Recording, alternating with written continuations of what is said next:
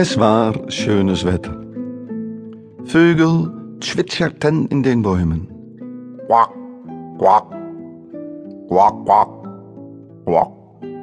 Frösche quakten ihr Gequak. Bzz, bzz, bzz, bzz. Bienen summten von Blume zu Blume.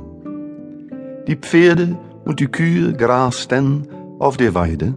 Man konnte äh, ihre Häufchen riechen.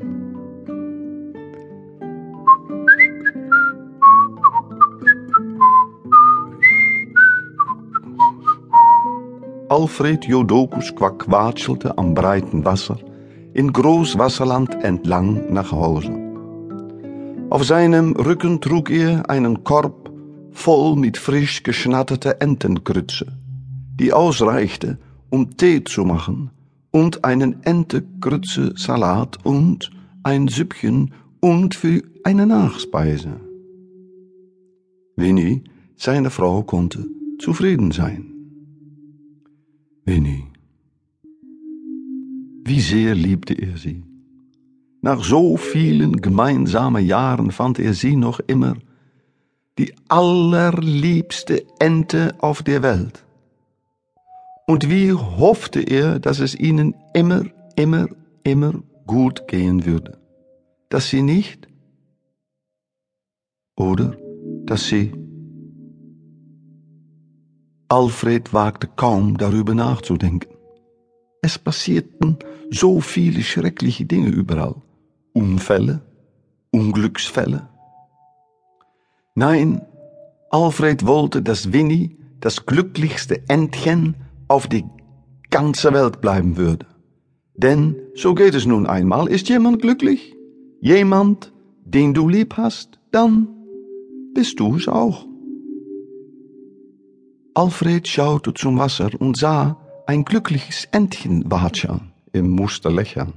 Siehst du, so geht das, dachte er. Im Spiegel kannst du sehen, wie du dich fühlst. Blickst du sauer, dann blickt der Spiegel sauer zurück. Blickst du böse, dann blickt der Spiegel böse zurück. Blickst du lieb, dann blickt der Spiegel lieb zurück. Komisch.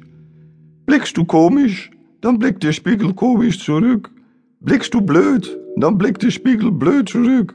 Blickst du lieb, hab ich schon gesagt, blickst du doof, dann blickt der Spiegel doof zurück.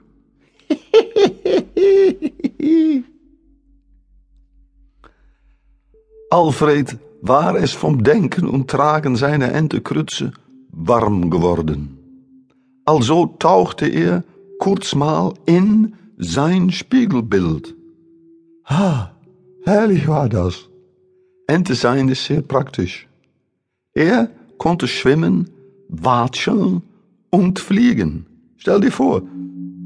Und schwimmen und watscheln und fliegen. Total praktisch. es gibt nicht viele Tiere, die das können, dachte Alfred zufrieden, während er ein ziemliches Stück unter Wasser Putzelbäume machte.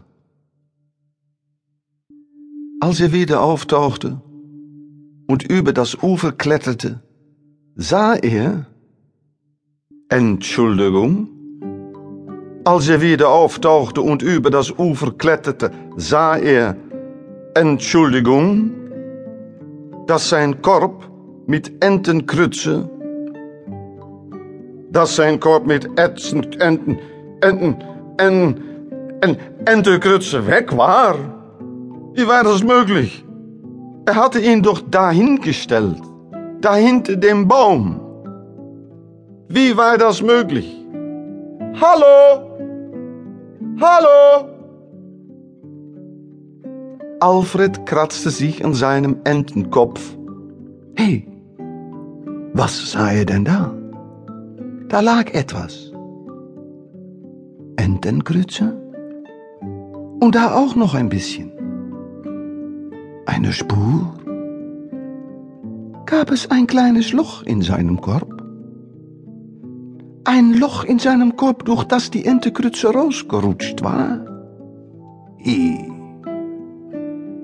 Alfred folgte der Spur und kam kurz darauf zum Häuschen seines dicken Freundes Watschel Gans. Sollte Watschel vielleicht? Nein, nicht doch. Watschel war ein Freund. Ahaha, Watschel war doch kein Watschel. Kann doch nicht möglich. Watschel war doch kein kein de de Dieb? Watschel? Aber die Spur aus Entenkrütze verlief unter der Eingangstür ah, nach innen.